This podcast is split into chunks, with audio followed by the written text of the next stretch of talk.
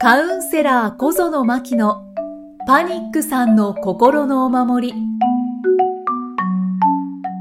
こんにちは、心理カウンセラーの小園真希です。こんにちは、生きみえです。真希さん、今回もよろしくお願いします。はい、よろしくお願いします。さあ今回はどんなお話をしてくださいますか？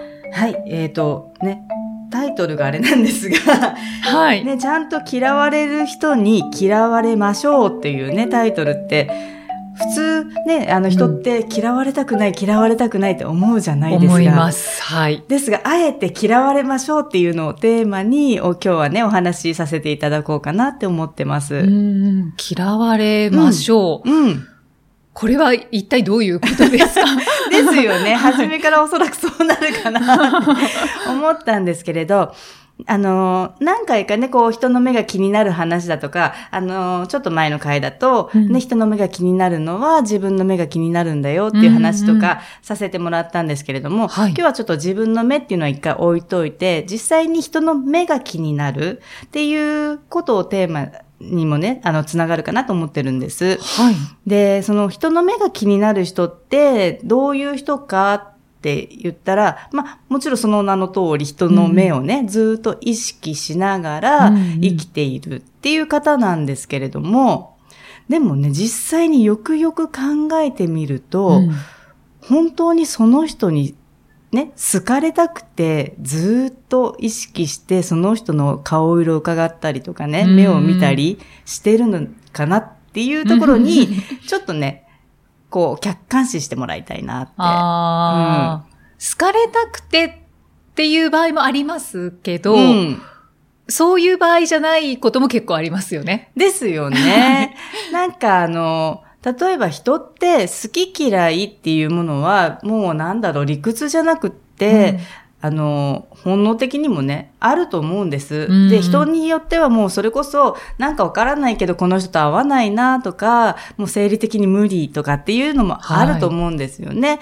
でもなぜかこう、人の目が気になる気になるっていうふうに自分で思い込んでる人って、あの、なんだろう、きあの、ざっくりね、言うと、確率でね、ざっくり言うと、あの、好きと嫌いしかないとすれば、はいまあ普通とかね、いろいろね、あるんだけれども、ざっくり言うと、嫌われる確率って50%、ね、うん好かれる確率って50%って言えると思いません？そうですね。うん二、つに分けたら。うん。はい。ね、その好き嫌いだけに分けたら、そう、ね、二つに分けられて、でもなぜか、その人の目を気にする人って、嫌われる確率50%の方側を見続けながら、どうにかして好かれよう、どうにかして気に入ってもらおうっていう、なんかエネルギーの使い方をしてる。でも、そこの人たちって何をしようが、どういうふうにね、愛想笑いしようが、どういうふうにこう、なんだろう、ね、ごまをすったりとかね、はいはい。しようが、あの、嫌われるんですよね。うんうん、で、も、サクッと反対側を見ると、何をしてても、ね、私自身、あなた自身であっても、どんなね、風に、ね、泣いたり笑ったりしてても、怒っね、それこそ怒ったりしてても、はい。好きだよって言ってくれる人たちが必ずいるんだよっていうのに気づかないまま、うんあの、嫌われる確率50%の方にずっとエネルギーを注ぎすぎて、うん。なんか人の目が気になって、エネルギーをこう使い果たしてしまうはい、はいっ。ていうのがすごくもったいないなっていうのが結構なんかお話で聞くんですよね。うんうんパニックさんは特にそれが強かったりうん。しますか？やっぱり妄想族っていうのはそこにもかかってきますよね。うん。あきっとこの人はこうかもしれないってね、うん先にね、相手のリアクションを決めちゃうんですよ。ーあー、決めちゃう。うん。きっとこの人はこう思ってるかもしれない。きっとこの人は、あの、こんな風に私にやってほしいんじゃないかとかね。ね。要は自分の価値観の中で、その嫌われる確率の方、みね、50%の方見てたで段階で、はいえっ、と、プラスそのね、妄想が働き、うんえっ、と、この人、こうかもしれないっていう、えーリアクションを自分の価値観の中でもう先に決めてしまって、うんそれによって行動に移すうんのを、かえってやめてしまったりとかもいるんですよね。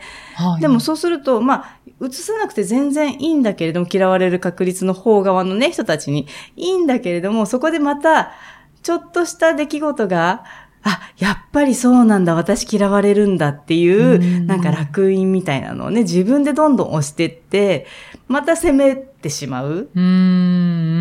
う。そこにまたこう、ずっとぐるぐる同じところで回ってしまうから、あ、やっぱり私は嫌われるんだっていうのを、なんていうのかな、あの、け自分の中だけで決定づけてしまうっていうこともあったりして、うーん。そうするとすごくね、もったいないなっていうのが私の印象なんですよね。なんか一人で 問題を作り出して、うん悩み、うんそれで苦しんでるっていう感じですよね。ですね。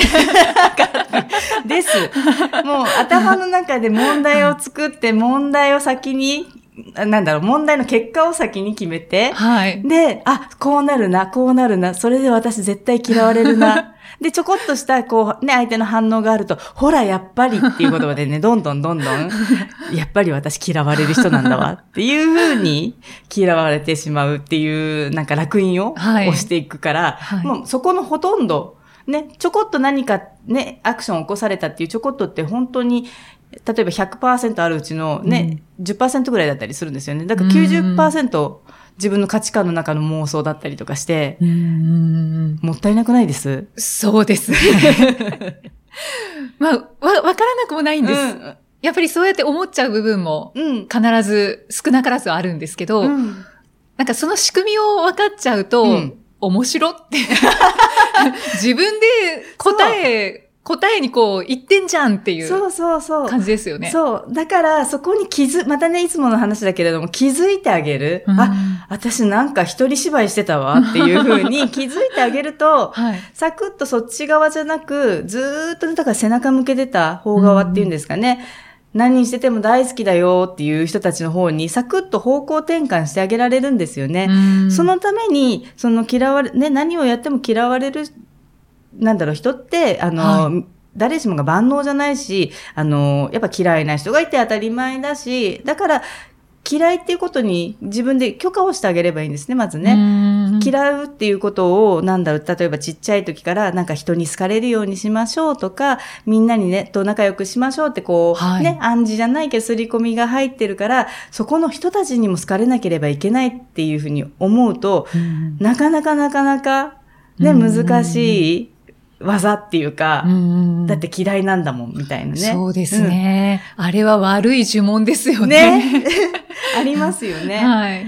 だからこそ、そこは、ね、ちゃんと嫌われる人には、その嫌われるっていうご縁で、あ、そっか、人を嫌ってもいいんだな。人はね、あの、万人受けする必要はなくて、自分は自分で生きてていいんだなっていうのを知るために、うんちゃんと嫌われる人には嫌われておけばよくて、その人たちはまたその人たちで好き、その同じ価値観だったり、似通った価値観だったり、自分の世界観だったり、そういったものが合う人たちがやっぱりいるんですよ。で、はいはい。そそこでまた幸せに暮らしてね、で、全然 OK で、うんで、サクッとね、その反対側にいる、ずーっと背中を向けていた、ね、好かれる確率50%の人たちの方に向くと、要はもう大喜びですよね。今まで背中向けてたのが、ああ、こっち向いてくれたって大拍手状態じゃないけれども、うんうんうんそうするとねそうお互い嬉しいじゃないですか。はいはい。ね、あの、もう泣いてようが、わめいてようが、それこそ寝込んでようが、好きだよ、大丈夫だよって言ってくれる人たちがずーっと見守ってくれてた。うんで、そこの、ね、そっち側に向いてあげるだけで、周りも喜ぶ、自分も喜ぶ。要はもうそのままの自分の状態でいるだけで、勝手にもうみんなも幸せになってくれる。うんうんその世界観を、こう、なんていうのかな。あの、ちゃんと味わうためにのん嫌われてくださいね、なんですね。うんうんうんああ、なるほど。うん。そうですよね。うんまあ勇気はいりますけど、うんでも気づくですね、やっぱり。そうなんですよね。うんまずそこをやってしまってるなに気づく。で、サクッともう方向転換してあげる。うん今までそっち側ね、見てた人に別に、あの、もうあんた嫌いだからって、もうそのままね、あの、唾吐くように、うんあの、去るとかっていうのではなく、まあ今までいろいろ学ばせていただいてありがとうございました。こっちに向いて今今後はね、あの、生きようと思いますみたいな感じで全然 OK なんで。はいはい。でも、お互いのためですよね。その嫌われる確率50%の人も、なんでこの人と付き合ってんのに私、あの、な、なかなかこう、すれ違ってしまうんだろう、意見がね、いすれ違ったり、いろいろと伝わらないんだろうって、お互いにもやもやしてる関係だったと思うので、はい。その人たちはその人たちで、まあ別に悪いわけではなく、うんね、まあそこでお互いに勉強しましたね。では、また、みたいな感じで。ありがとうございました。サクッとね、うんあの方向転換してあげる。もうそれもやっぱ気づくからできることであって、うんそれをやってあげると、自分も楽、うん周りも楽。はい。で、そこからね、またいろんな世界がどんどん広がっていくので、そんな風にね、自分をね、あのー中心にっていうとなんかみんなわがままって思われがちなんだけれども、うんエネルギーの使い方はただ間違ってしまったりとか、その幸せ度をこうね、感じられる輪が違ってたりとかするだけなので、そういう意味で自分を中心にどんどん楽しい世界、うん広げていけるので、はい。やっていってもらいたいなっていうね、ふうに思ってるんですう。。うんん。へえ。まあ私も本当にそうでしたが、はい。やっぱりみんなに好かれたいっていうのは、うん誰しもきっと心のどこかにあると思うんですけど、うんそれがちょっとこう限界まで来かけた時に、私はあの、ある方に、うんあのこ、自分が心地よいと思う人と過ごしてくださいねっていううん言葉をかけられて、うんはっとして、うん。そこから結構変わりましたね。そのね、おっしゃる通りだと思います。うんやっぱ、心地いいから、相手も心地いいし、うん心地いいから、なんかいろいろなものがこう、なんだろう、広がっていく。うん。安心感も広がっていくし、話題も広がっていくし、はい。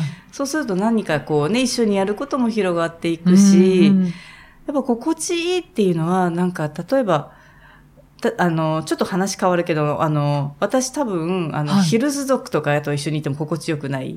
あんですよ。あ、そうなんですね。うん、あの、なぜかって言ったら、多分、かあの、持ってるベースが私はまだそこの、なんだろう、上の上の上の人たちとはちょっと違うから、でもはい。自分の世界観の中で心地いい人たちとやっぱり一緒にいたいなと思う。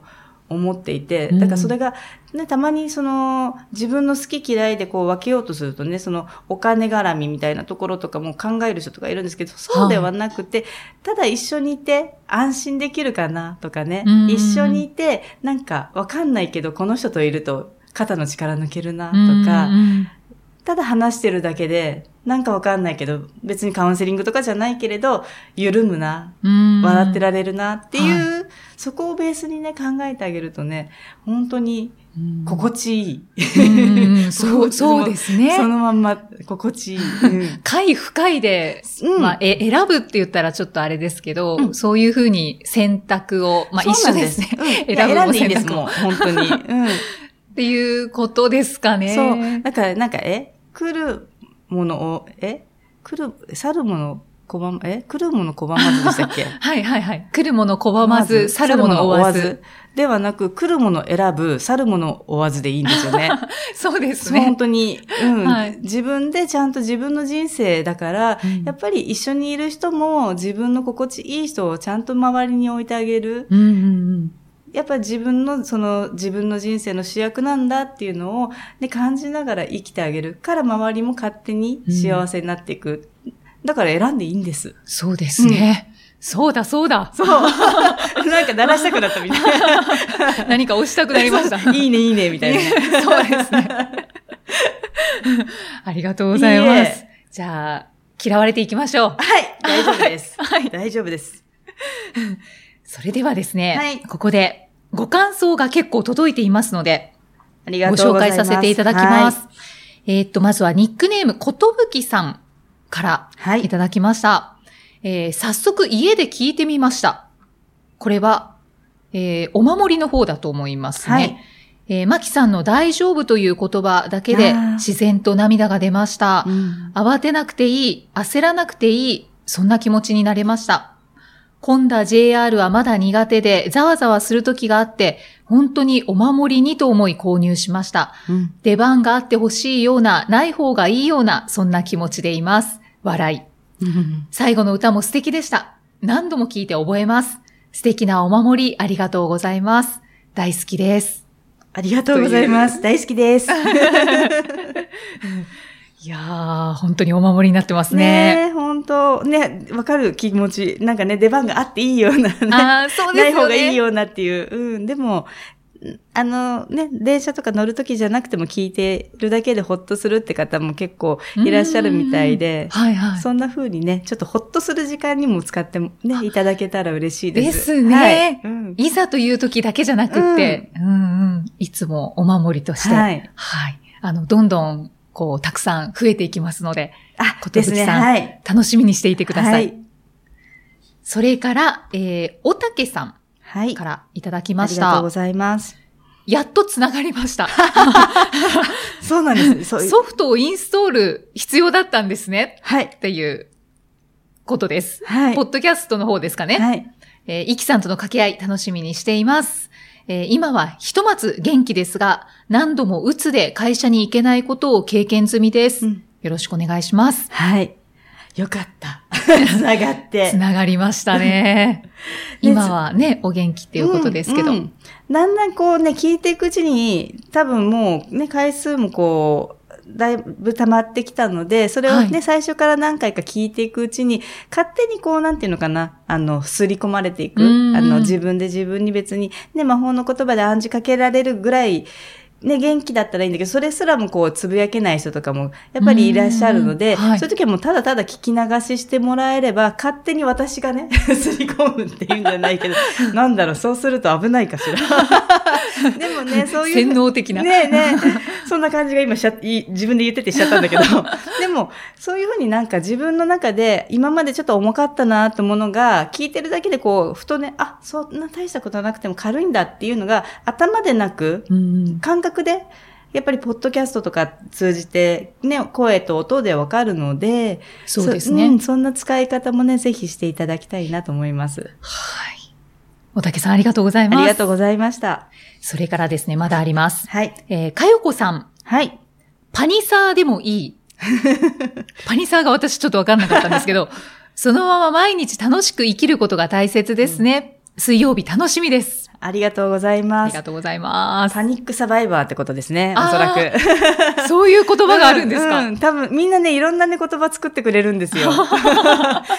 私も昔、あの、パニックとかね、パニック障害っていう言葉自体が重いから、はい。あの、それこそあの、オンラインサロンでやってるクラブマキの中で、なんか軽い言葉ないっていう話をしたうんら、パニーニがいいですって言った人がパニいて。ーニ？なんか可愛らしい感じがするってね。でパニーニっていうふうにね、使ってる方もいて。で、ドキドキっていうの自体もなんか本当に、あの、そのドキドキしたっていう言葉を聞くだけで、うん。またドキドキしちゃうって方もいるので、なんかブログでも最近はどちどちって書いてるんです、あ私。はいはい、書いてますね。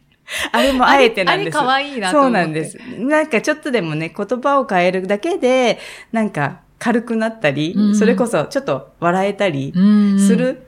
そんな風にね、皆さんね、いろいろね、やっぱりあの、どうせ妄想するならそういう方向にね、妄想していただけると、あ、そうですね。いろんな言葉が生み出されるし、うんいろんなね、状況もね、どんどん変わってくるので、うんパニサー。なんかパ、パリピーみたいなね。なんか、なんかなんでしょうね。うなんかの略語、まあ略、略されてるんですけど、うんうん面白いですね。ね。そんな風に楽しんでもらえると嬉しいな。本当ですね。もう水曜日、ね、毎週楽しみにしていただいて、はい、い、ろんなお話をお届けしますので、はい。ありがとうございます。ありがとうございます。では、また次回お会いしましょう。はい。心理カウンセラー小園真希でした。